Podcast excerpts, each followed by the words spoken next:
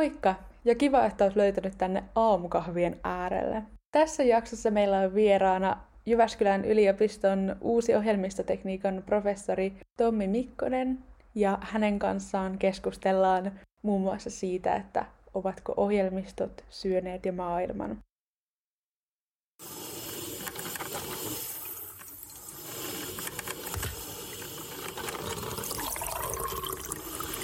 Aamukahvit IT-tiedekunnassa.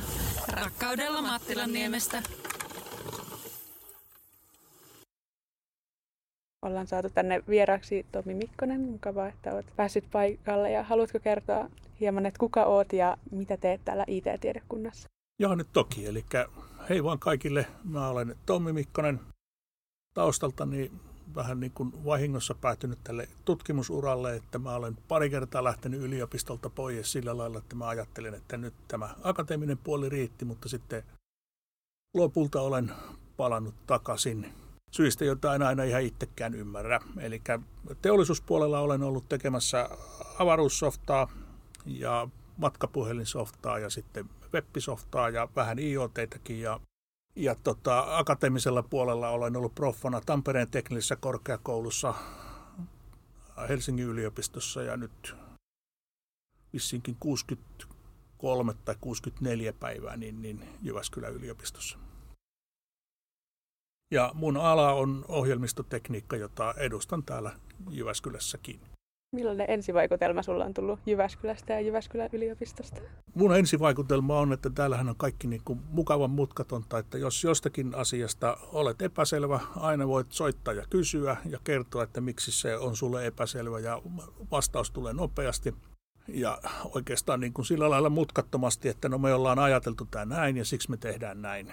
Ja ei, ei tarvi sen kummemmin pohtia, että onko tässä nyt joku suurempi iso poliittinen kuvio takana tai semmoinen, että, että tässä haluttaisiin tehdä niin kuin prosessista tärkeämpi asia kuin suorituksesta, koska mun mielestä se on melkein aina niin kuin päinvastoin, että tulos ratkaisee ja millä sinne päästään, niin, niin on sitten tärkeää, kun ruvetaan pohtimaan, että kuinka luotettava tämä tulos on.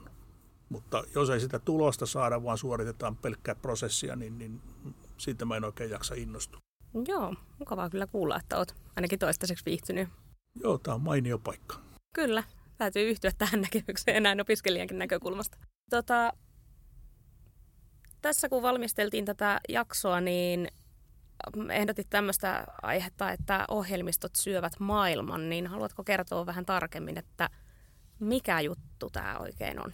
Tämä on about 10 vuotta sitten ollut klassikko artikkeli, koska se on ollut New York Timesissa tai jossakin isossa sanomalehdessä, jossa Mark Andersen kirjoitti että tota, ohjelmistot syövät maailman. Software is eating the world. Ja ajatus hänellä oli, että meillä ei kohta ole sellaista paikkaa, missä ei ole ohjelmistoja ollenkaan. Ja mä olen tätä niin kuin jonkun verran pohtinut, että missä kohtaa tämä muutos tapahtui. Ja noin vuoden 2010-2011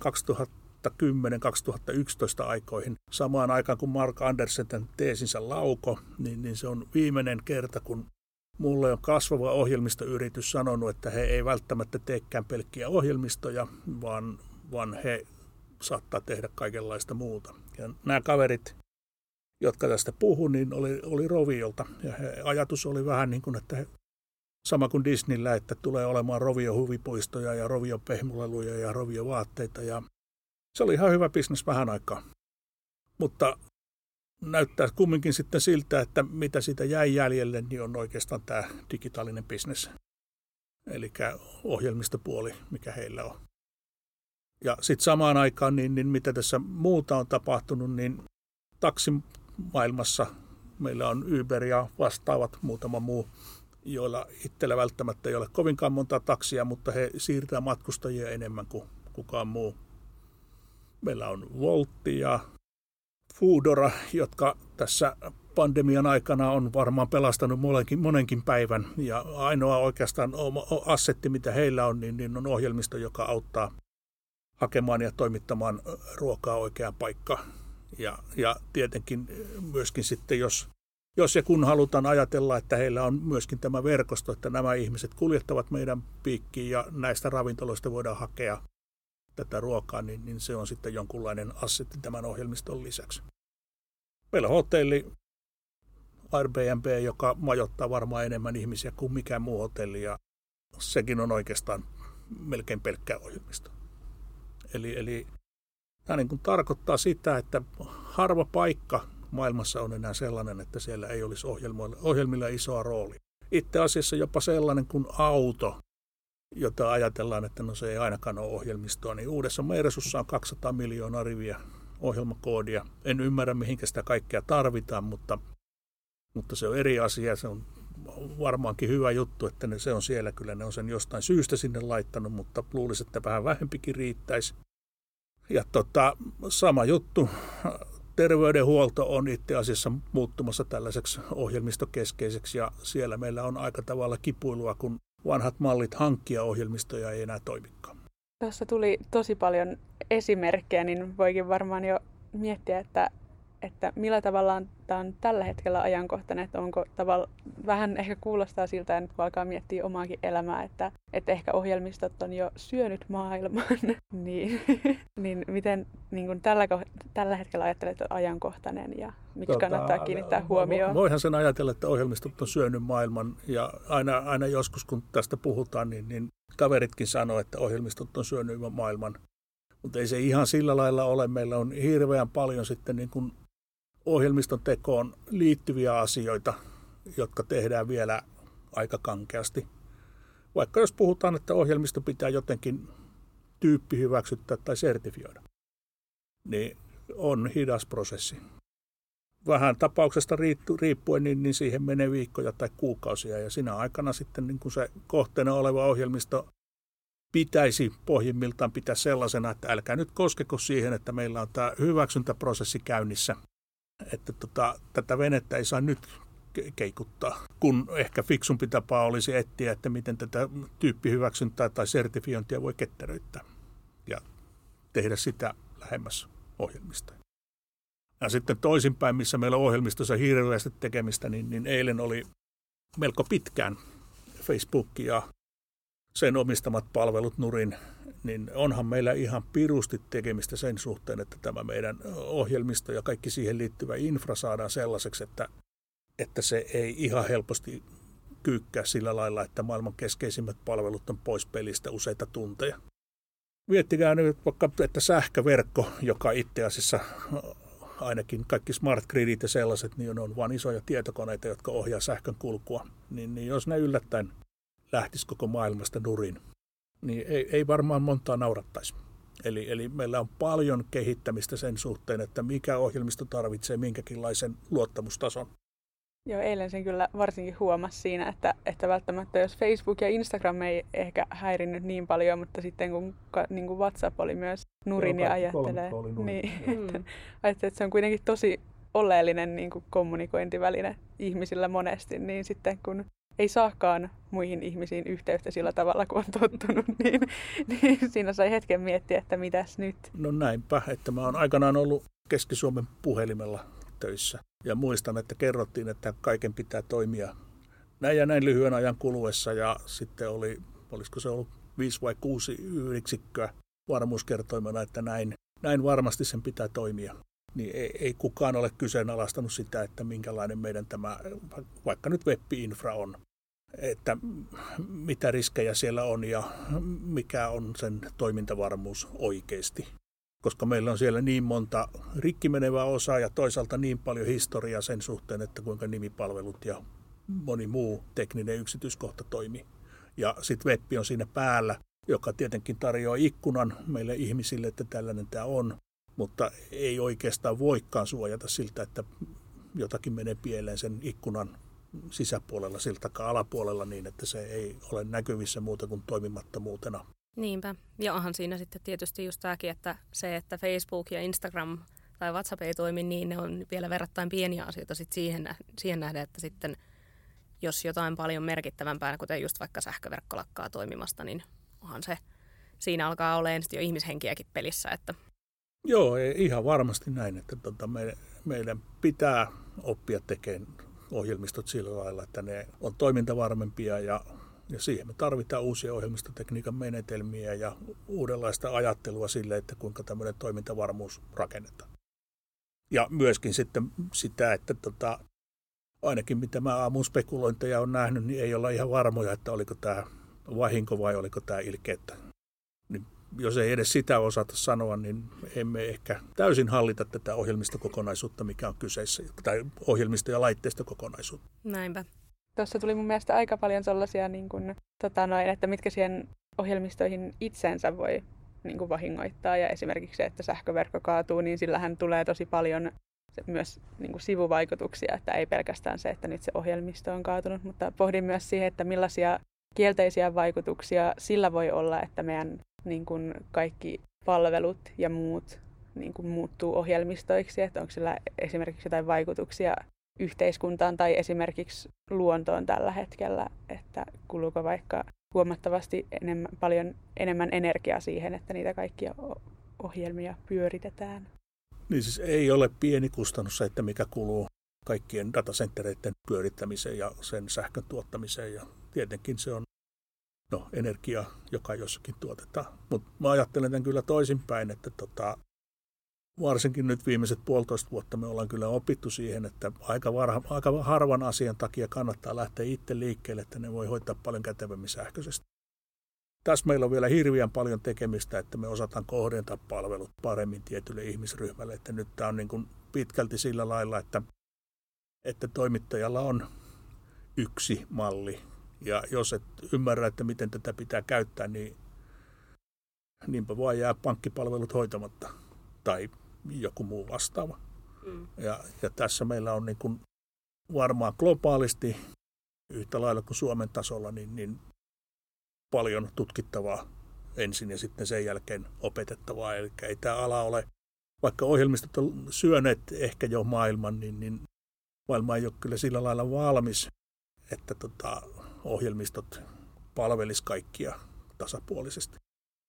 Ja sitten toisinpäin se, että siinä on ohjelmisto kurkona ja päällimmäisenä, niin sehän johtaa vähän sen semmoisen harhakuvitelmaan, että totta kai mun itse kuuluu tämä voida tehdä, mutta ei mulle tulisi yhtään semmoista ajatusta mieleen, jos mulle annettaisiin se vanha pankin järjestelmä, että teen näin, tai vaikka vanha matkatoimiston järjestelmä, olkonkin, että siihen on vain tehty webbikuorotusta päälle nykyisin, niin, niin sanottaisiin, että teen näin.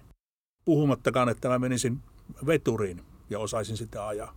Mutta mut se ohjelmisto saattaa huijata ajattelen, että tämän on kyllä pakko olla niin helppoa, että, että kyllä mäkin tämän voin hoitaa, että en tarvitse ammattilaista tässä. Mm. No miten sitten, just ehkä vähän tätä sivuten, niin miten näet, että onko sillä, että ohjelmistot syö maailman, niin minkälaisia vaikutuksia sillä on yhteiskuntaa esimerkiksi just työllisyyden kannalta? Koska tietysti varmaan työelämäkin tulee muuttumaan ja tiettyjä töitä varmaan jää pois, mutta millä tavalla se sit, miten se muuttaa niin kun esimerkiksi työmarkkinoita? Ilman muuta se tarkoittaa sitä, että ohjelmoijille ja tämän alan ammattilaisille on ihan valtava kysyntä tulevaisuudessakin, että meillä on joidenkin laskelmien mukaan Suomessa about 20 000 osaajan vaje. Tämä ei ole ihan todellista, koska, koska osa siitä vajeesta on sellaista, että pitäisi olla niin kuin riittävän hyvä, että voi olla alalla töissä. Ja sitten kun suomalainen softa-maailma, niin, niin meillä on paljon konsulttiyrityksiä, niin, niin jokaisen konsultin pitäisi olla keskimääräistä parempi konsultti, että tämä oma konsulttitalo olisi vahvoilla kaikissa kilpailutuksissa niin, niin tämä johtaa pikkasen harhaan, että tuoteyrityksissä vähän nuoremmat kaverit on helpompi integroida mukaan toimintaan kuin sellaisessa, missä on hyvin pitkälti kilpailutettu asiakkaan ehdoilla, että ketä tähän tiimiin saa liittyä. Sitten toisinpäin, niin, niin kyllähän tässä varmaan niin kuin jotakin suorittavia ammatteja jää pois, mutta kuten nyt vaikka Voltin ja, ja näiden vastaavien tapauksessa on nähty, niin, niin on ihan uudenlaisia tapoja työllistää tai Airbnbn tapauksessa niin, niin hankkia omaa rahaa sillä, että vuokraa asuntoa, kun on itse muualla.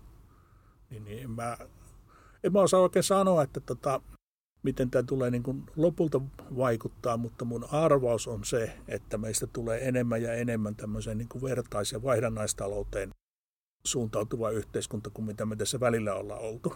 Et pitkältihän suomalainen historia on sitä, että tämä on ollut aika tasa-arvosta ja naapuria on autettu Se on tässä välillä vähän hukkunut. Ja näiden sosiaalisen median ja muiden alustatalouspalveluiden tai platformien myötä, niin, niin saattaa olla, että me mennään takaisin semmoisen suuntaan. Joo. Joo, äh, tuossa mainitsitkin tota noin jo esimerkiksi koulutuksen ja tutkimuksen. Mietin sitä, että, että minkä takia täällä Jyväskylässä kannattaisi kiinnittää tähän asiaan huomiota. Jyväskylähän on paras paikka tehdä tätä, kun tämä on keskellä Suomea. Täällä on virili elinkeinoelämä, joka tästä voi hyötyä ja sitten toisinpäin tämän digitaalisen vallankumouksen kautta niin, niin tulee olemaan vähemmän ja vähemmän tärkeää, että mistä sitä työtä tehdään. Eli silloin semmoinen paikka, missä on kiva elää ja asustaa niin kuin muuten, niin, niin kyllä työtkin voi sieltä hoitaa. Tai ainakin näin mä ajattelen. Pikemminkin, jos puhutaan tämmöisestä Nurmijärvi-ilmiöstä, niin mä pääkaupunkiseudun ympärillä, niin, niin mä kyllä alkaisin ajatella, että meillä on edessä Suomi-ilmiö, että puhdas ja luonto ja mahku elää missä haluaa kohtuu suurin jokamiehen oikeuksin, niin, niin olisi aivan käsittämätön jopa niin kuin globaalin mittakaavan assetti, mitä voisi markkinoida pikkasen paremmin kuin me ehkä tehdään. Puhumattakaan sitten siitä, että missä tämä digitaalinen malli ei tunnu vielä toimivan, niin on esimerkiksi maahanmuutto, että tänne tuleminen ei kyllä ole ihan helppoa, että siinä meillä on kehittämistä. Mutta siis ehkä toinen vastaus, mitä, mitä tähän voisi täydentää, niin on, että koska ohjelmistot on syönyt maailman, niin, niin ne on vähän niin kuin terveydenhuolto, että niitä pitää olla vähän joka puolella. Jos haluaa ajatella niin, että koko Suomi pidetään jotenkin asumusten piirissä. Ja siksi mun mielestä ohjelmistokoulutusta pitäisi lisätä sellaisenkin paikkoihin, missä sitä ei vielä ole. Mä myös kiinnostaa se, että jos opiskelijana kiinnostaa tällaiset teemat, niin millaisia taitoja kannattaisi opintojen aikana kehittää, mihin kannattaa kiinnittää huomiota? No, mun mielestä tota, ehkä tärkein, mitä mä oon oppinut opintojen aikana, niin on, että tota, no tietenkin kaikki tekniset taidot, mitä on, mutta mut enempi ja enempi sellainen, että uskaltaa ajatella, mitä voisi olla, eikä vaan sitä, että mitä meillä just tänään on. Eli, eli vaikka no, mulla on kaveri töissä varjolla, joka tekee näitä laseja, ja, ja mä sanoin, että nuo vähän kömpelön näköiset, niin, niin se vastaus oli, että niin ajattelepa, että kun mikroelektroniikka kehittyy, niin, niin 20 vuoden päästä se onkin ihan pieni siru siinä silmälasien sangassa, jossa tämä kaikki sama on. Niin sitten tämä on ihan eri juttu. Eli, eli tavallaan niin kuin semmoinen, että mitkä on rajoituksia tänään, niin, niin ne pitäisi ajatella, että nehän voi voittaa. Ja mitä voisin tehdä niiden voittamiseksi itse, niin se on myös tärkeä taito. Kyllä, onhan miettii sitä, että 60 vuotta sitten tietokoneet oli aika paljon isompia, mitä ne tänä päivänä on. Että kyllähän se tulee muuttumaan. Että... Näin on. Ja sitten tota, tärkeä taito on, on tota, oikeastaan kaksi muuta, ja ne on asennekysymyksiä. Että toinen on itseluottamus, että mä oon itse päätynyt ohjelmoimaan sillä lailla, että mun isä ja nuorempi veli istuivat kaksikymppisellä illalla ja tekivät ohjelmaa. Ja, ja mä sitten kattelin sitä ja ajattelin, että toi ei voi olla ne on kovin vaikeaa, jos noin molemmat siihen pystyy yhdessä. Että tota, kyllä munkin täytyy se varmaan osata. Ja sitten ei muuta kuin manuaali käteen ja lukemaan ja toden totta ei se ollut kovin vaikeaa. Ja sitten toinen, mitä ilman, niin, niin mä en oikein usko, että tällä alalla hirveästi voi saavuttaa mitään, niin, niin on valmius heittäytyä uusiin asioihin täysille, vaikka ei ihan varma olisikaan, että mitä tästä seuraa, mutta se, että täysillä yrittää, niin, niin se yleensä aina johtaa ainakin johonkin lopputulemaan, kun taas semmoinen, että puuhastellaan vähän sen, niin sillä harvoin pääsee kovin pitkälle. Ihan vain sen takia, että, että muu maailma liikkuu niin paljon nopeammin.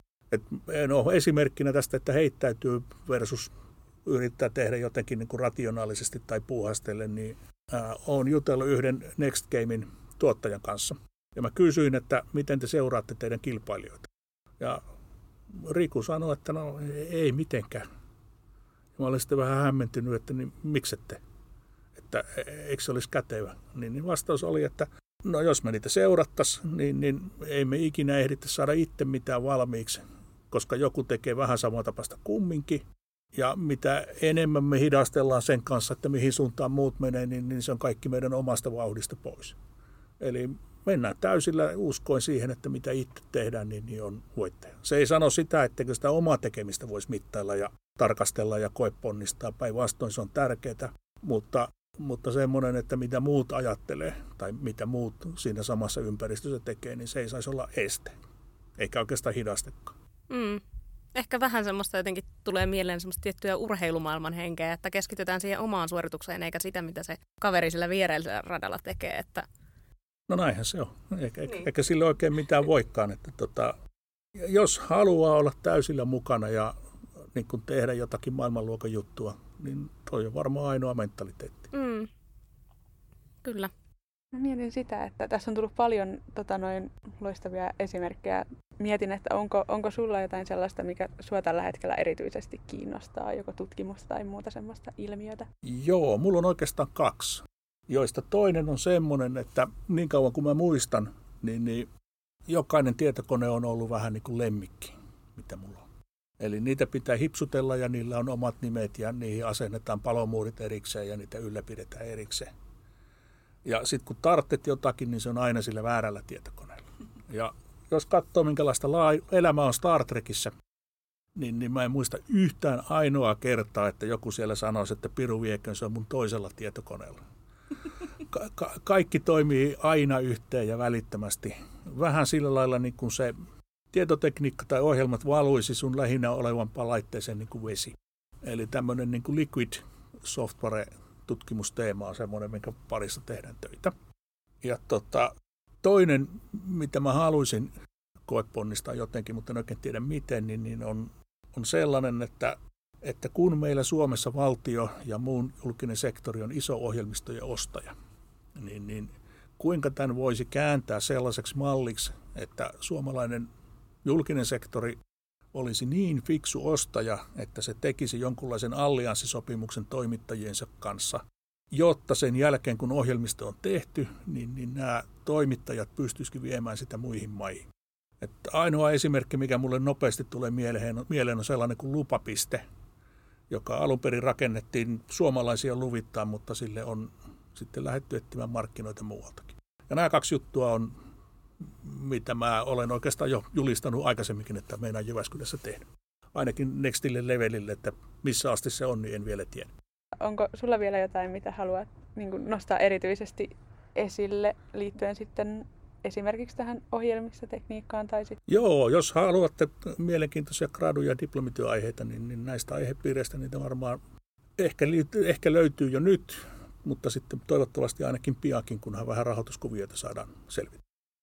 Joo, tämä on varmasti kyllä semmoinen, mikä muitakin opiskelijoita kiinnostaa, että ehdottomasti aina gradu- ja dippatyöaiheet. Niin, niin ja tai vaikka väitöskirjat. Niin, väitöskirjat myös. Ehkä sen pidemmittä puhetta, niin kiitos tosi paljon, että tulit tänne kiitos, haastateltavaksi. Joo, kiitos. Tämä oli tosi loistava. Siis niin kuin haastatteluna, että myöskin tämmöisenä niin kuin pohjaideana, että tehdään tällaisia. On todella hyvä juttu.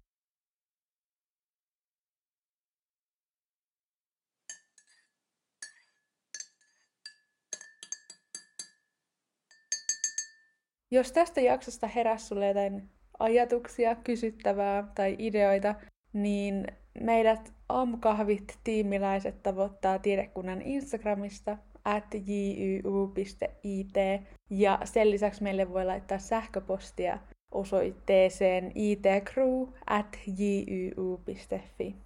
Palataan taas ensi jaksossa. Moi moi!